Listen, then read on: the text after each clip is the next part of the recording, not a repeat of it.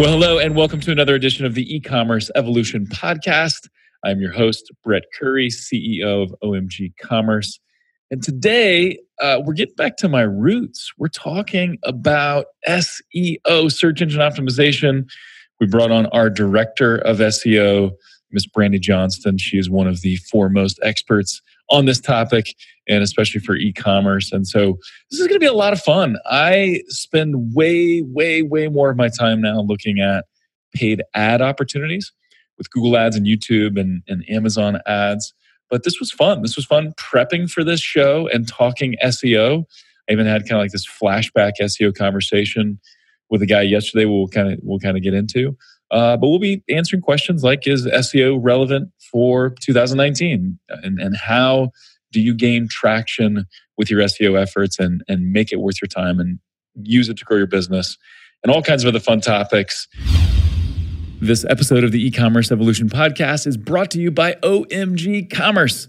And we are thrilled to underwrite this program and bring some amazing guests to you. I have a question for you How is your YouTube game? Are you using YouTube to help scale your e commerce business? Hopefully, you're using YouTube both as a remarketing vehicle and also for top of funnel growth. However, if you're like most e commerce companies, then you're probably not fully leveraging YouTube. So, I have two free resources for you. The first is a two minute crash course on YouTube ads. I recorded this with the famous Ezra Firestone. So you can check that out by looking at the links in the show notes to this show. You can also Google Smart Marketer and two minute crash course, and you'll find the resource there. Also, we recorded a 90 minute webinar outlining exactly how we scale with YouTube. We talk about keys to a great YouTube ad. We talk about audience targeting. We talk about bidding, optimization, and much, much more. So I highly, highly recommend you check it out. You can also find that linked here in the show notes. It's also at the bottom of the two minute crash course page. So check them out and start scaling with YouTube. And now, back to the show. I am delighted to welcome to our show our director of SEO, but not only that, she is the current longest time OMG Commerce employee, except for me and my business partner, Chris Brewer. So, Brandi, welcome to the show. Thanks for making the time. Well, thanks for having me. Yeah. So uh, let's just set the record straight. You are the current longest tenured employee of OMG Commerce, and you started near April near 11th, 2013. Whoa, that's very specific. Uh, that's awesome. So, yeah, so 2013 and um, in all fairness i looked it up for for prep because uh, that was one of the things i had to go back and say what's happened since i started? So. Yeah so we're going to get into a lot of the ways seo has changed because it's changed dramatically. And mm-hmm. also i just want to for those that, that are unaware for the, for the kids out there um, or just those that are new to the game seo like used to be the thing. That used to be the game. Even and this was not that long ago when i first met ezra firestone this was pre Blue Ribbon, which is his current mastermind. Mm-hmm. He hmm. ran an SEO mastermind uh, with some other guys, and and Chris Brewer and I were part of it. And that was like the thing. Like people were looking at, and, and it was interesting because there were members of that group who there were some that were very white hat. Like, how do we just you know do what Google wants and get our site to rank high? There were some that were kind of gray hat, where it's like, hey, I want to, for the most part, do the right thing, and I want to get my site killed or get my client site killed, but maybe toe the line a little bit. And then there's some black hat dudes in that group uh, who are kind of mad scientists of SEO. Um, but you know, back in the day, you could you could do all kinds of stuff to get Google to rank your site. Uh, many of those now are the equivalent of of uh, you know death warrant if you if you do them uh, from Google. So anyway, we'll, we'll, get into we'll get into some of that uh, just a minute. But but Brandi, give just a little bit of your background. How did you what did you do before OMG, and how did you become an SEO expert? So it's interesting because um, I'm about to turn 40 next week. So I have been reflecting on Congrats. like how did I get where I am. um, 40 is still young. That sounds yes. young. I'll be joining you soon. Yes, yes. Um, anyway, but you know, I graduated college when you when I was in high school. They said go to school for something you love and music was always something I loved. And so I went to school. I have a degree in music, vocal and instrumental is kind of I do both. And then I graduated and I was like, what do I do now? I can teach. So I, I, can go to Broadway. Something. I didn't. I didn't want to teach, and per, I had performance anxiety. So I was like, okay, well, that was a great plan. So I, um, I, have always had two passions: music and helping people. And so I started um, working as a fluke. I got an overnight job at a residential facility for kids in foster care that have a lot of trauma. And so these kids are they can't be in a home right now. Either they're um, too aggressive or they have some self harm issues. You know, they're suicidal. So we, they have to be in a facility where there's intense therapy. So I started working in that. I worked in that for a long time. Um, and that sounds like how in the world did you make the jump for SEO? But really, if you think both of those um, fields make you think both in a bigger picture and in a, and in a very specific place. Because in music you have to know where you are in the piece in the in the orchestra and are you making the right fingerings? Do you have the right and all of that and with the kids with trauma they don't have the social skills and the and the conversational skills to tell you what's bothering them so you have to analyze everything around them to mm. figure out what's this trigger and then help them talk through it which really set me up because when i look at a website i can i'm pretty good at putting myself in a visitor's shoes because i had to important. do that with those kids um, and like see things that could potentially be triggering or helpful or you know whatever and so i think that even though i'm like i was uh my i have a t- uh, junior high kid and they had a uh, career day that and i was like hmm what would i say for career day and i was like i'm going to go in there and be like mm, doesn't matter what you go to college for because you may not end up working in that you can change your mind anyway exactly. i love that i love that explanation of, of having a, an understanding of the, the big picture where i where am i in history, so to speak. Where am I in this context? And then what are the very specifics? So it's almost like thinking about strategy and tactics. What, what is the overall strategy? How does how does mm-hmm. Google work? What is my overall SEO strategy? What am I thinking about in terms of SEO? And then what's the specific tactic I need right now that's going to push me along and help me get there? Kind of like the hey, this is our broader goal with this kid who's troubled but what is the tactic right now when they're trying to mm-hmm. hurt other people type thing and that's big in e-commerce because on a local client you know they've got 10 pages on their website. So you can think you can think kind of small with that, but when you've got a one of our clients has a uh, 500 SKUs or 500,000 SKUs. That's just their product pages. Yeah, we broke so our manually updating each of those site. pages, right? Just manually writing those title tags for those 500,000 pages. Right, yes. um, but yeah, that's a huge site. So you have to keep an idea of where are we in the in the grand scheme of things as well as I'm looking at this specific keyword ranking. Yep. How does that yep. work? Love it. So let's talk uh, just a little bit about um, how things have changed since 2013, since you started in, in SEO. I think this is important because one, I think there's a negative stigma uh, around SEO. People don't want to invest in SEO just because they've heard horror stories and and they know you know Google Google doesn't like SEO uh, is what people hear or think, and so we just avoided it. Or you know, paid ads are just so much easier, so let's let's avoid SEO. I think some of that goes back to all of the uh, trauma of past SEO uh, uh, tactics and, and then the fallout there. So let's talk about what's changed. But before we do that, uh, it was really fun. I had a call yesterday with a, a, a new e-commerce business owner. Prior to e-commerce, he had a lead gen business, hmm. and he told me that his goal used to be when he would go to marketing events. His goal was his goal was to meet Matt Cutts. Now, if I just said that name and you and you smiled or you laughed or you, your eyes lit up, then you're an SEO person from long ago. If you're like, who the heck is Matt Cutts? Then you're a newbie to this game and you don't know you don't know SEO. But Matt Cutts, he was the head of the web spam team for Google, and so and he was with Google from from near the beginning, not the exact beginning, but uh, it, everyone in the SEO community like lived to hear Matt Cutts announcements. It was like the voice of the king making a declaration that would then, you know, the, the reverberations would be heard throughout the SEO world.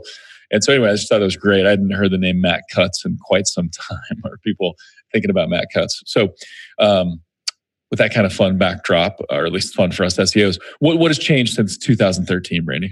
So much. Um, you know, we had major updates for Penguin and Panda, which were both big um, hummingbird.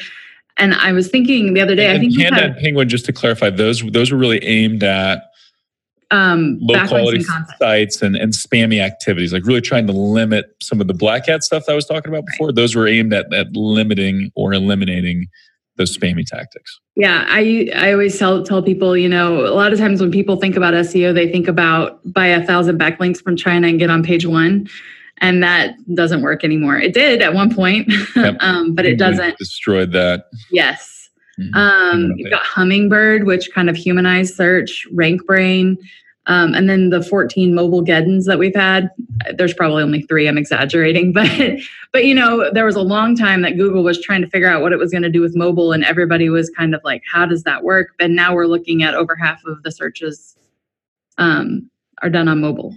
And yeah, so, and, and, just to provide a little context, the, this is the name of these um, seemingly fuzzy, lovable animals. You know, pandas and, and penguins, and then hummingbirds maybe not lovable.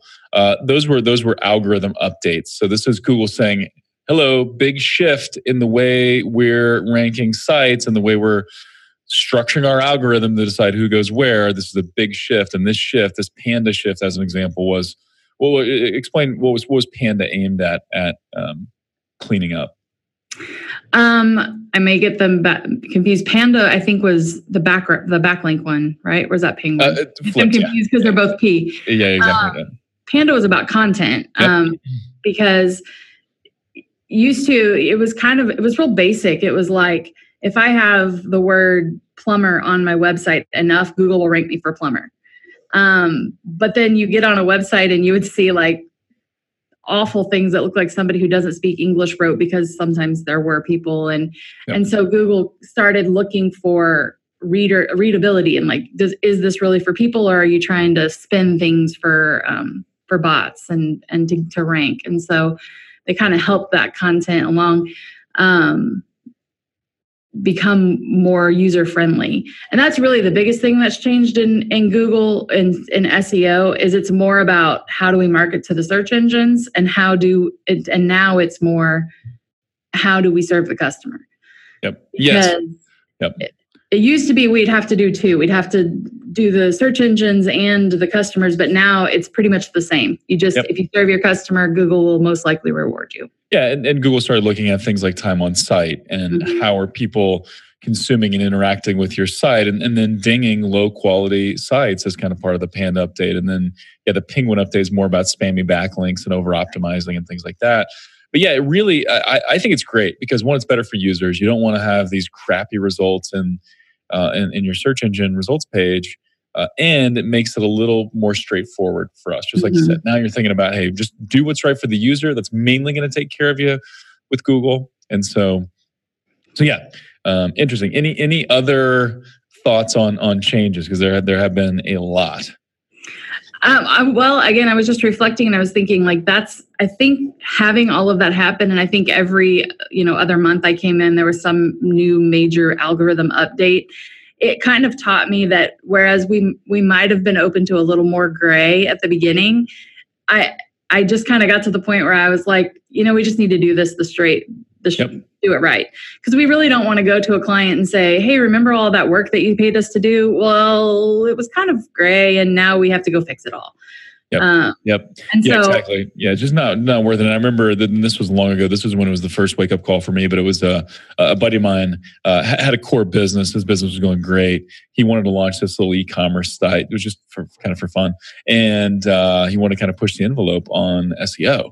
And so we we we did some crazy linking, uh, backlinking things. And I remember the day that the the Google bots destroyed us and it was like a tank, you know, just crushing our little site, and it was gone forever. You you could a- after Google DN that they completely de-indexed the site. Okay, it was part of the the Penguin update, uh, and and you could search for the name of the site and not even find it. It was like the site was dead to Google. Once it's out of the index, yeah, yeah, and that was the indication, like, or the the clearest picture to me, like this is not just do it the right way because you don't want to be staying awake at night wondering if the, the Google bots are going to annihilate your, your site. Right. You don't want to wait for them to come find you. Yes, exactly. Exactly. So let's talk about some some kind of quick wins, easy wins that e-commerce companies are overlooking, and then we'll we'll maybe move into some not so quick and easy wins, but still wins to be considered. So let's start with easy first. So one of the things that I always want to tell people is Google your name. Like Google the name of your company and what comes up because first of all you'd be surprised how many people don't even know that they have bad reviews that they have um, you know, an old Facebook page that's presenting a, a mismatched logo, and all of that stuff is something that your your users are going to do especially if you look at like the younger generations they care about who they're buying from. So making sure that you have that um, that your your story is told um, in, a, in, a, in a cohesive way. Also, if you're looking and you start Googling yourself and you notice that maybe you moved five years ago and your address is wrong, Google is going to see that as an inconsistency. It wants to see everything is um, consistent. And so, you know, if you've got a name that that lends itself easily to um, fluctuations. That's all stuff, you know, your Facebook page, your Twitter page, your all that stuff is stuff that you control. It really would be pretty easy just go in and make sure all the logos match and make sure all the addresses match and things like that. Um, another really easy win is to go through your analytics site for pages um, that don't have any traffic, especially if it's a blog, and especially if you do have a, lo- a long blog that's gone back, you know, several years and um, if you've got stuff that's not giving you anything, delete those. Um, get rid of them, rework them, whatever, and that that gives you. Um, it, it kind of helps you in the index. It, we've seen major lifts just by deleting like pages that don't get any traffic because it shows that you're really concerned about what people are actually looking at. And so just like if you were in a retail store and you have a display that nobody ever buys from you would probably get rid of that display. if you have yep. pages that are just sitting there not doing anything get rid of them rework them do something. Um, that's pretty easy because you don't have to do much you just delete Yep, delete, delete, maybe update, something like that. But, but what you're saying is, is Google Google likes seeing activity and changes on the site. And so cleaning up this old dead page, Google likes that. And, yes. and, and you get some lift from it typically. Right. Um, right. And then the only other thing I tell people is, you know, I think sometimes as e commerce, since we don't have most of the time a physical store to go into, we don't think about the aesthetic um, of the website. But heard a really great quote that talks about if you would walk into a retail store, if you're going to open a retail store, you would think about what do I have on the walls? What do I have? Like all of this kind of ambiance kind of thing. Your website is the new retail store. So make sure that when you land on that homepage that you can tell what's going on and, and you can see that brand story and, and what goes on in that. And those are all things that are fairly easy to control. Yep. And and so so getting that, what what is the translate that into an SEO benefit for us? So we have this cohesive look, um, that the shopping experience is good. How does that help us with SEO? So you've got people. So if you're on the technical side, if you have the same messaging, it it increases your um, authority. So if you're like I said before, if your address and phone number and your name are the same everywhere on Twitter, Facebook, and all of that, um, Google sees that as a ranking signal. That's okay. That that it really is their name. That really is their address, and that really is their phone number. Um, and then you know, I've seen before um, sites. The example I like to use is we had an insurance company that when I did the audit, they had a lot of like flashing images flying by and things like that. And I was like, guys, buying insurance is one of the most stressful things that you can do. Mm-hmm. Your site doesn't need to stress people out. Mm-hmm because what I would see if I okay, I got to go buy insurance. I'll look an insurance company and I'll click on that, and then I bounce off of it because it stresses me out. Right. And then that bounce rate, Google sees that and says, well, obviously this page isn't what we're looking for. Yep. And so then yep. you your ranking goes down. Yep. Yep. And that is definitely something Google's looking at. If you're someone clicks on your organic listing from the Google search engine results page, SERPs, as we like to call them, if Google, if someone clicks on that on your listing and then they bounce right back to the search results and keep going looking for something else, Google's going to kind of consider that a fail probably. That, that your site did not deliver what someone was looking for, and that can work against you for sure. Um, let's talk a little bit about content. So I know you say content is huge. A lot of what you do is in the SEO department and as the SEO director is creating and, and tweaking content and making it work for SEO. Um, mm-hmm. how is how and why is content important, and how do you kind of approach it? Well, so there's a lot of different aspects to content. Um, you've got like your meta tags. Um, so your meta title, it shows up in your browser. Um, tab, the little tab on your browser. Um, that's one place you can see it. But the most important thing is that it shows up in your search results as your like that big headline that, that comes up in your SERP listing. So you want it to be engaging because you want somebody to to see that and click on it. Um, and then also it has it needs to i mean there's still the whole make sure that it's short enough that it doesn't get cut off and make sure that it has a keyword in it um, because those are the things that help you rank so google's looking at that and people are looking at that and then you've got your meta description which is um, you know your like five second Google doesn't really pay attention to it, but it's got like five seconds to catch somebody's attention. So that little thing is kind of your sales pitch. Um, once you get on the site, and well, let's just talk about the, the meta description a little bit because it, it is yeah. important. It's something that Google used to crawl that and consider what was in the meta description, and that could that was a ranking signal. They mm-hmm. got rid of that long, long time ago. But the meta description shows up. To go back to the SERP, it shows up right under the headline. So to right. so to think about your your organic listing in in ad language, the title tag is your headline. Meta description is really the body of that of that listing, and so if you can craft that in such a way that it, that it hooks people and makes people want to click, that actually works in your favor, right? Yes. Yeah. So even though Google doesn't pay attention to it, people do. Um, and also, if you have the keyword in, in that, Google will highlight it. Mm-hmm. Um, and in some instances, so that's helpful. Um, when you get on the page, so Google's kind of moving toward less of a like one one keyword per page. They're getting better at, especially with like voice search and machine learning and things, they're getting better at making keyword keyword groupings, understanding a topic instead of just keywords. So we don't look at like make sure that this page has this keyword and then this slight variation has a different page and this slight variation. What we want is because that that used to be part of the game, right? You would you would right. try to build a unique page for every keyword you wanted to rank for. I have built pages that to, were to users. yeah that was uh, heating for this city and heating for this city and heating you know those those pages because yep. we wanted to rank for those specific terms. Now Google's smarter than that. Um, and in fact, that kind of looks spammy and, and can end up being those pages that you want to delete because they're not getting any traffic anyway. Mm-hmm. Um, so, what you want to do is you want to think what answer does this product or category or blog you know what what answer does it provide like what what predicament what pain point what question are people do i want to answer for people so if somebody googles how do i make homemade vanilla syrup I, that's what I want to answer. I want to answer that completely about that entire topic. So I might say, you know, the vanilla bean was first harvested and, you know, something just to kind of give some history on it. But the the more information that you can give, the less likely people are going to have to go back to Google and look for more information. And the more that you can get an entire set of keywords for one piece of content. So it's all about complete content and keyword groupings instead of just one keyword for like 200 words on a page. Makes sense.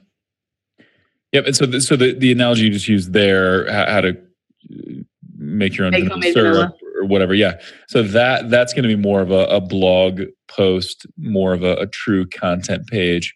Right. But content is also something to consider when you're looking at your category or collection page, or even your product detail page for e-commerce. What, what, are, what are your advice, uh, points of advice there?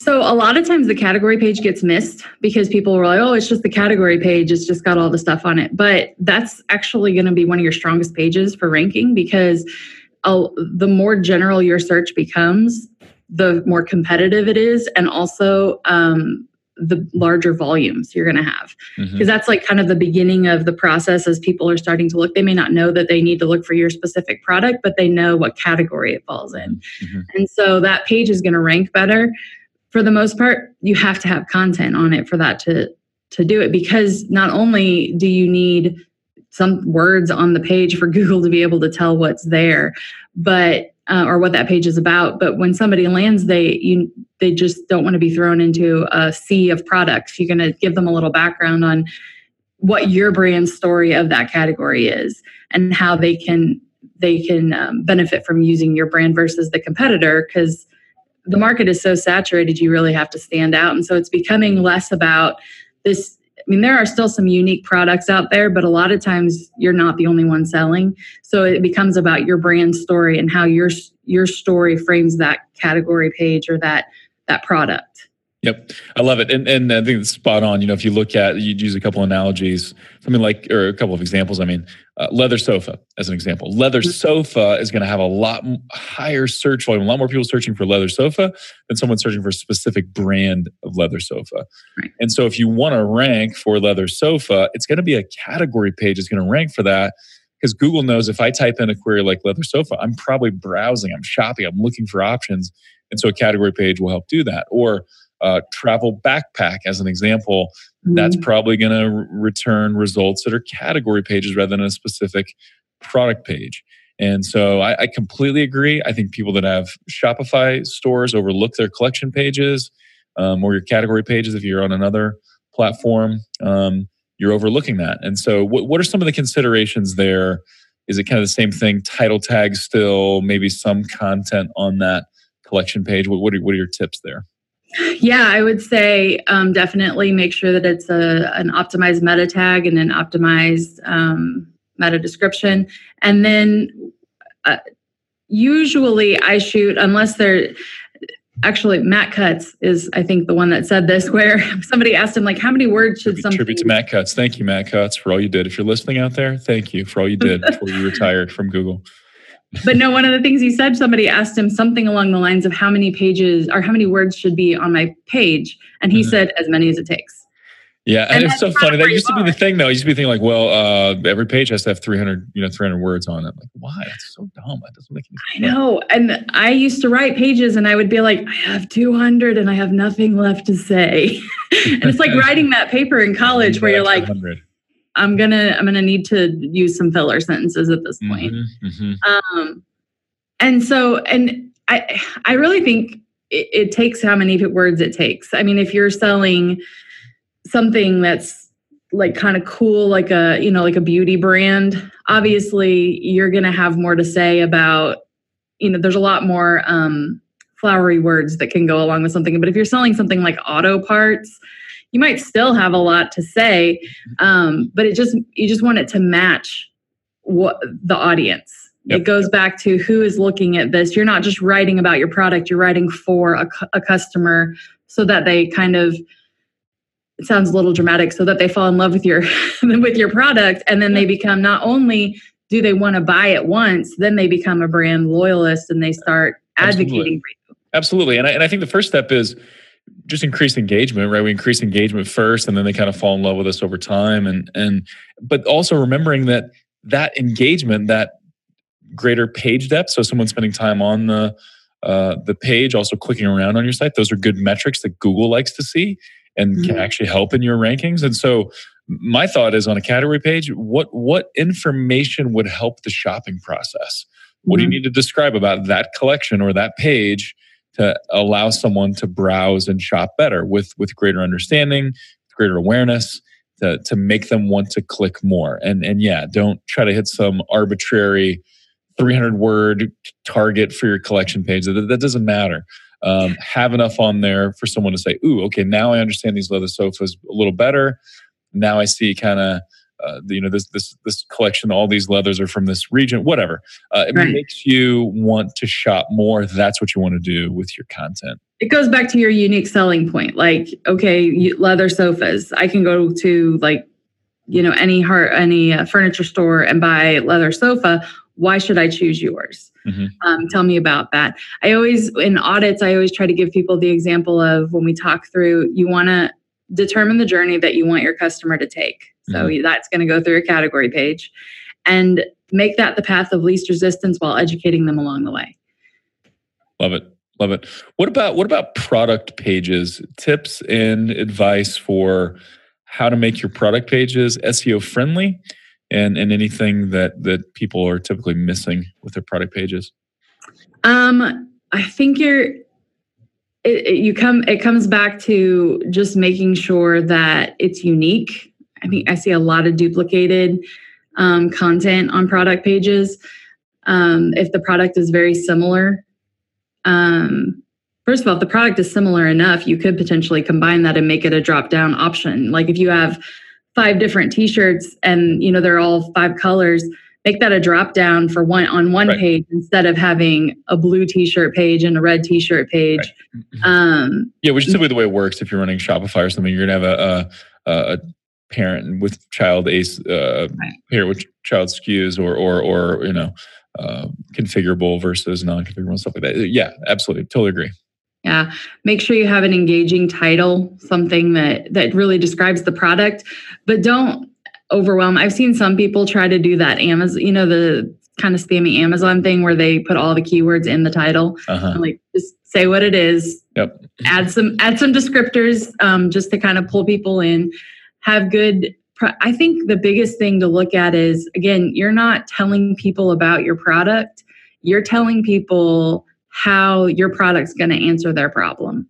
Mm-hmm. And so make sure that the product page speaks to that. So you know, if you've got leather sofa, like do you have kids and dogs and you need a sturdy sofa that's not going to rip? Well, our mm-hmm. leather is from wherever really good leather comes from. I don't know. Not sure. Um, it's you know it's really great. It's Scotch guarded. It's got a warranty. You know all of those things. Think about who your person is that you're that's wanting to look at that and answer the questions that they have before they even know they have them. Mm-hmm. Yep, and and going multimedia is good, right? So so mm-hmm. obviously with e-commerce, having multiple pictures and really good quality pictures is is key. I was consulting with a, a guy recently getting ready to launch a business. A lot of his product detail pages had one picture and was not they were not mm-hmm. excellent pictures of the product. So again, increasing time on site, increasing the shopping experience, and going back to what you mentioned about you know online is the new storefront what would I need to see? What would I do with the product if I was going to buy it and I was looking at it in the store? I'd probably pick it up and turn it around and all that. Uh, allow for someone to do that with your images. So multiple images, videos are important, right? I say demonstration videos are big. Demonstration videos, yeah, rich content, diagrams, and schematics and things. I, I'm seeing so many. If that makes sense for your, if it's a technical product, we're seeing a lot of our clients now do kind of long form product detail pages where they're they're listing videos, they're listing descriptions.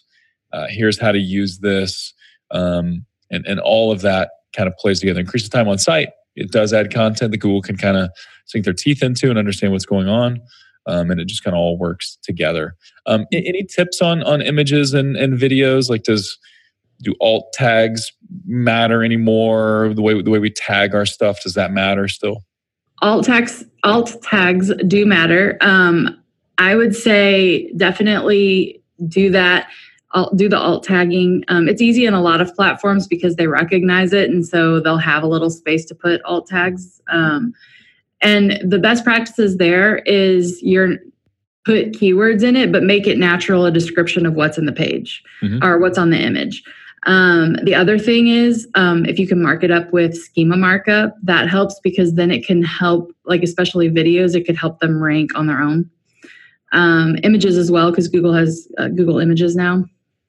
Now it's been around for a while, but they uh, they have that as an option. So you could, depending on the visual aspect of your product, you could potentially show up in that, and then somebody will click on the image because they think it looks cool, and then they're on your website. Yep. Um, so that's another way that somebody can get to you. Awesome. Um, and, and, so, uh, thoughts on? Can you talk a little bit about schema? And, and what that is and how that's becoming more important. And then let's kind of talk about the Google Knowledge Graph just a little bit too, if if we can. Okay. Um, so the schema um, is a markup language. Um, my little spiel is, you know, uh, the beginning of, you know, about 10, 15 years ago, uh, Google Yandex Bing and Yahoo, I think is who was. They all came together and they wanted to have a, a language that made it easier for a user uh, or a consumer, like a, a business website, to be able to tell them what's on the site without them having to parse what's on the on the in the content and everything. And so they created schema.org is um, the markup language. It is basically gives you all of these different um, options as far as you know you have like a parent category and then you have um, attributes to that so you will say like this is a product um, it's this product it's this category um, here's it's um, the offer is you this is how much it is in us dollars and it's in stock and it's available and you go through all of those different attributes you can mark up um, your location with like GPS coordinates, um, and you can also use like the Google Map. Um, you can So mark it's, a way for, it's a way for the search engines to have a standard so that when they crawl your Mhm. site, if you have if you have markup, if you have schema markup, you have that language, they know exactly what something is, um, rather than you put your own creative spin on things, which you can still do, but just have the, the markup on there, and then and then the search engines know exactly what that is. And there are a couple different ways to mark it up. And one of them, it actually just puts brackets and code around the existing content on your site. Yeah. And so you could still get as creative as you want and then just put that around it. And then Google will read that as, oh, this is a description of what it is. Mhm. Um, so it's very valuable. Yep, awesome. And then how does that tie into knowledge graph? And then and then can you share maybe an example or two? Because I know you've you've done an amazing job of getting some of our clients for their products for their business to really have uh, detailed um, visibility in, in the knowledge graph. So this, there's a lot of different aspects um, that schema can get you. Um, if you ever see, um, so there's the knowledge graph, which is um, basically a panel that on the side that will tell you everything about a certain topic or um, a knowledge panel that'll do uh, about a brand. Um, so the example we just did a training not long ago on this, and we, and we brought up the example of McDonald's. So if you Google McDonald's, it'll have the name, it'll have what it is, it'll say fast food company underneath it. It'll have an option to share that, the logo, and then beneath it is everything from its stock information to its founder, when it was founded, you know, multiple locations, and then all of its social media. A lot of that comes from Wikipedia, but some of it comes from markup on the website, especially as you get into smaller um, companies. Mhm. Um, and so that's one aspect you can get that kind of knowledge graph to pop up. That's another reason I always recommend people Google themselves because if they don't have a knowledge graph, then that's something that we'll work on with our clients. That's that's what we work on getting for them. Um, and then if you ever Google a product and you see the stars underneath it, that it's like a 4.9 rating out of five, that's done most of the time with some sort of markup. Um, it's not always schema, but it's some kind of markup. Um, the answer boxes that come up. So if you type in um, chicken noodle soup and it gives you a box that has all of the the step by step in the recipe, that's mostly done through markup. Um, you can do a recipe uh, markup to do that as well. So all of that extra stuff that comes up outside of just the regular ads and the um, organic listings, most of that is done with schema markup. Got it. Love it. So we're we're just kind of recap a little bit what we talked about so far. You know, we're, we're thinking in terms of the user. Uh, we're we're trying to to uh, keep people on our side and get them shopping and browsing. We're writing our, our titles to be like good headlines, but also have keywords and be descriptive. We're writing our our meta descriptions to be like good ad uh, body copy and get people to click on our, our listings. You know, we're structuring our category pages and product pages so people consume it and there's rich media and everything. And then we tag everything and make everything clean and easy to understand for Google. All that works together. And over time, we start to see pretty impressive results uh, where that organic traffic can just grow and grow and grow and it kind of builds on itself too, right? How, how does how does SEO kind of build on itself? So uh, the main difference when when people ask me or when people are coming from a paid perspective and they want to know how SEO is going to work, I always tell them first of all it, it's not going to be immediate. So Right. so with an ad, I can I can create an ad and turn it on, and then tomorrow it can run. Whereas it takes Google a little longer sometimes to crawl your site. It really depends on how often they're crawling. We have ways of submitting a new URL to Google.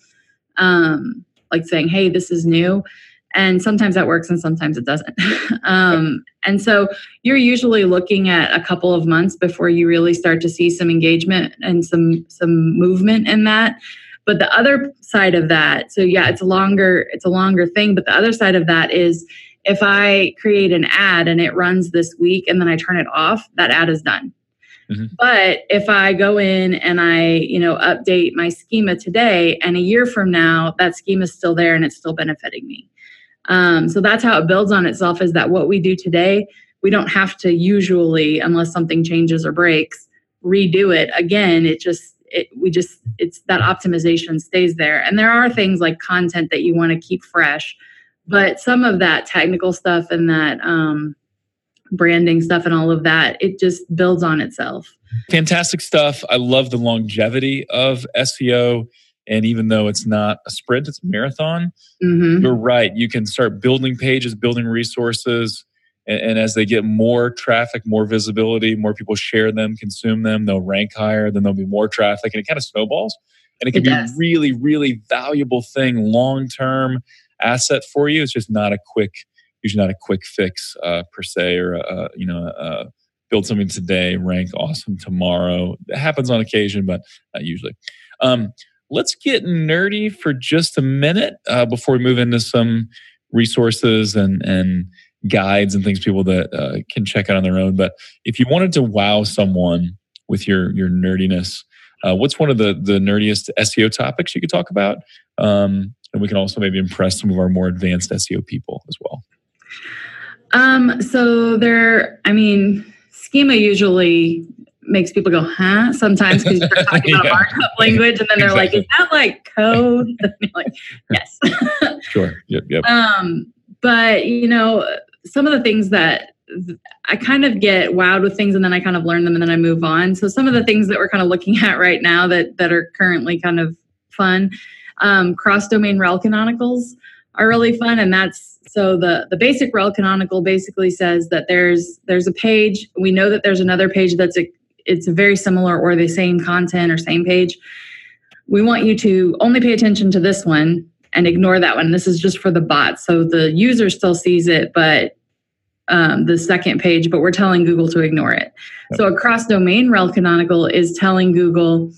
So this isn't just another page on our site; it's actually on another site and we want you to pay attention to that page uh, not on our site. So the the example that we have is we have a client that has um, the the set of products and they have one pro, one line of products that's not fit doesn't really fit in 100% with the rest of their products so they created a new website for that that part of the product and so we, but those pages still live on their original site as well. So we did the cross domain rel canonicals to tell Google, don't pay attention to the ones that are on this, the main site, go to this other site and pay attention to those. So that helps build that, that smaller brand, that smaller site.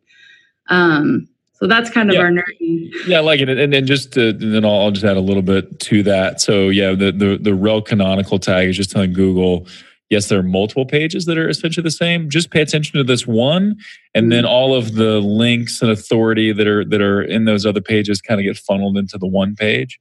And you can the cross domain just means we're now creating a tag that's saying these are all the same page, even though they're on different domains or different sites. Mm-hmm. And, we've seen that like some people will have, and this isn't always relevant. Uh, I, I like having everything on one domain typically, but maybe you have a, a site for wholesale clients and one for uh, consumers. And and you know a lot of that can be done in one site now but there, there could be some reasons why you'd have the same piece of content on multiple domains use the cross domain rel canonical tag and that fixes things where google doesn't feel like oh we got a, a bunch a bunch of instances of the same page which google doesn't really like per se. And so this kind of fixes that well, and Google will pick which one it likes. So if it t- it comes across five pages, it will just pick one, and mm-hmm. there there's a possibility it's picking the one that you don't want it to pick. Like maybe yep. it's not maybe it's not as fast as as the one you want it to do. And so this just is just another factor to say this. It's a way to give you control over what Google's indexing. Yep, awesome. Other nerdiness, SEO nerdiness you can share. Okay, so there. I'm going to give kudos. It's uh, Brian Dean, Black Black Hat. Well, no, no, it's not Black Hat. Uh, Black Backlinko. Mm-hmm. Yeah, not Black Hat, um, buddy. It's, it's good stuff. Yeah. This is where this is where I learned this, but it's zombie pages. And so we talk about this a lot with clients now, and we've actually talked about it on this podcast so far. But it's those pages that do nothing for you, mm. but eat up server space and crawl space, and people, you know, nobody's visiting it. It's not ranking for anything. It's just sitting there doing nothing. Um, and you know, we've seen case studies in the industry that show that you start removing that and you get jumps in traffic because it just clears up what most of the time those aren't ranking because they're not very good quality. They may not fit into your brand. They may not, you know, they may be old or spammy. And so when you remove that, it kind of goes, oh, this is what it's about. And it helps clear up that that um, aspect we actually see these zombie pages a lot on Shopify. Um, we, I love Shopify, but this is the one thing that I'm always like, we got to look at this, and it's because people will use their cat their collection pages to categorize for sales. So they'll say like quarter one sale, and that'll be their category or their their collection.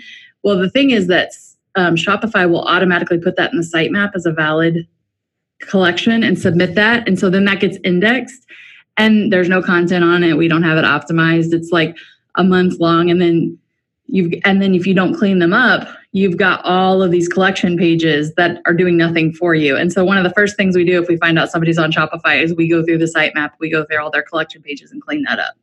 Yep, love it. Love it. Rel canonical, cross domain rel canonical tags, zombie pages. What more could you ask for when you're looking to really nerd out on complex SEO? Um, or just stuff that sounds complex anyway. Um, what are some of your, as we kind of wrap up here, what, what are some of your favorite SEO resources? So for people that may, maybe this helped renew their passion for SEO, maybe it helped them for the first time say, hey, I should probably consider my SEO activities. What are some of your favorite resources, sites, blogs, things like that to educate people on SEO?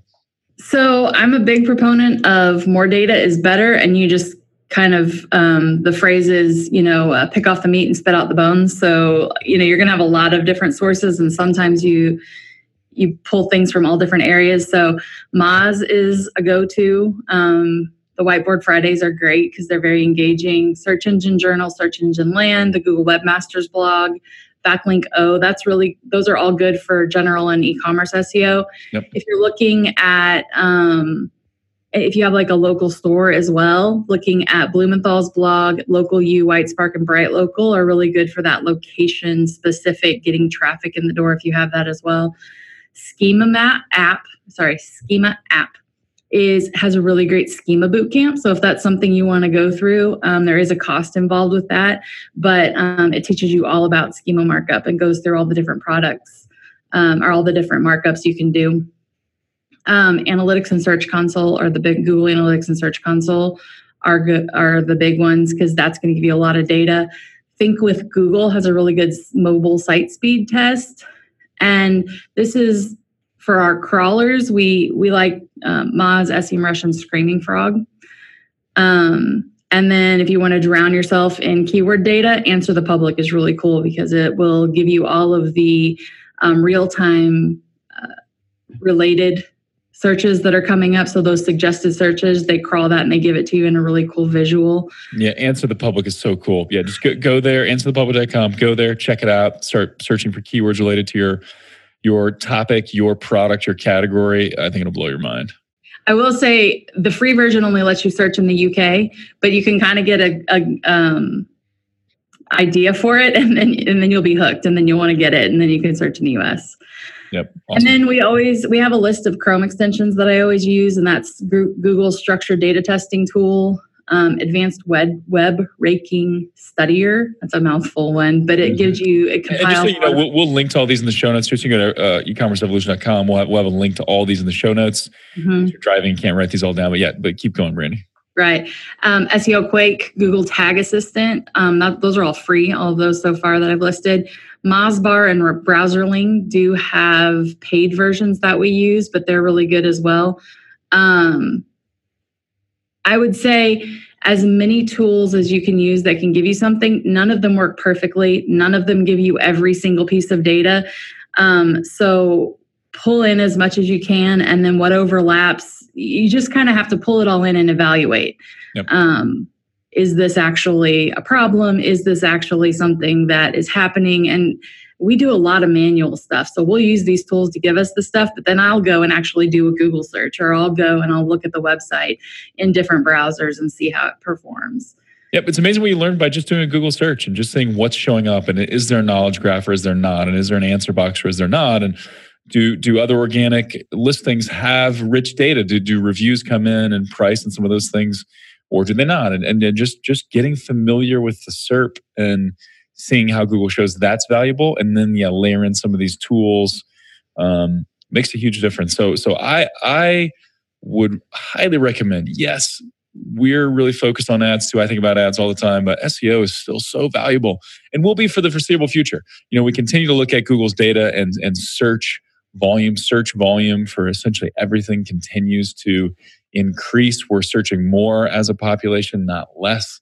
I think mm-hmm. SEO is going to always be important. It will shift with with you know the, the more we're interacting with with voice and things like that. But mm-hmm. that's where structured data becomes super important, and some of these other elements of SEO. It'll always be important. Uh, the game will continue to shift. So, um, Brandi, this has been awesome. Any any final recommendations, final thoughts? Anything anything we missed? Um, did we mention did we mention um, site speed tests? Um, that's really um, important too. Your site speed makes a difference on SEO too. The, so big, such a big thing. So there are some stats that um, if a, a, a mobile user, does, if your site doesn't load within three seconds, they bounce. We're mm-hmm. very impatient. We want things to load. We want them to load quickly. Yep. Um, and then there was another study, and I think it was Amazon that did it, that said that for every additional second it load, it um, took a page to load, they lost like I want to say 17% of revenue. Mm. And so that really affects you. And the the tool that I mentioned, um, the Think with Google mobile tester, it'll yep. actually give you an option that you can go in. You it'll test your site. It'll tell you how fast your page loads, and then you can enter your like average visitors, your um, conversion rate, and your average uh, conversion value or your, your average um, order, value. Mm-hmm. And it'll estimate how much money you're losing because of a certain, uh, you know, it, it, says if you if you reduce it two seconds, you could make this much money, this you know this number more, or um, so that's kind of an eye opening thing, especially if you've got a dev team that one or developer team or you know that wants to come back and push back on you and say well it's not that big a deal it's only one second if you pull that out and you say this is this is how much a second is costing us wow, um, wow. it's very powerful Yep, super powerful. Well, awesome, Brandi. This has been super insightful. It's got me all excited, fired up about SEO, just like back in the day. I really appreciate you coming on. All right, thanks. Very good. Um, and as always, hey, let us know what you'd like to hear more of give us show ideas. We'd love to get that review in iTunes. Also, if you want to talk SEO, uh, reach out to us, omgcommerce.com. And uh, you can talk to either my business partner, Chris, or connect with the SEO team if you want to talk um, details. We, we got some complimentary audits and some things that we we can mm-hmm. do there. So, love to talk to you more about SEO. And so, with that, until next time, thank you for listening.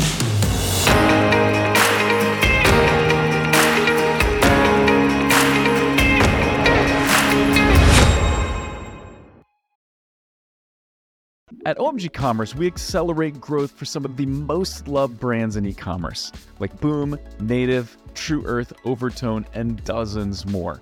If your Google and YouTube ad performance isn't where it should be, if you're struggling with Performance Max, or if you're not scaling like you'd like on Amazon, then we have two ways to help. One, we have amazing resources that are free for the taking, like our top YouTube ads guide with lots of examples, our PMax checklist, or our Amazon DSP roadmap, plus many more. Or hit us up for a free strategy session. So go on over to omgcommerce.com and click on Let's Talk to request that free strategy session, or click on resources and guides and pick the guide that's right for you. And now back to the show.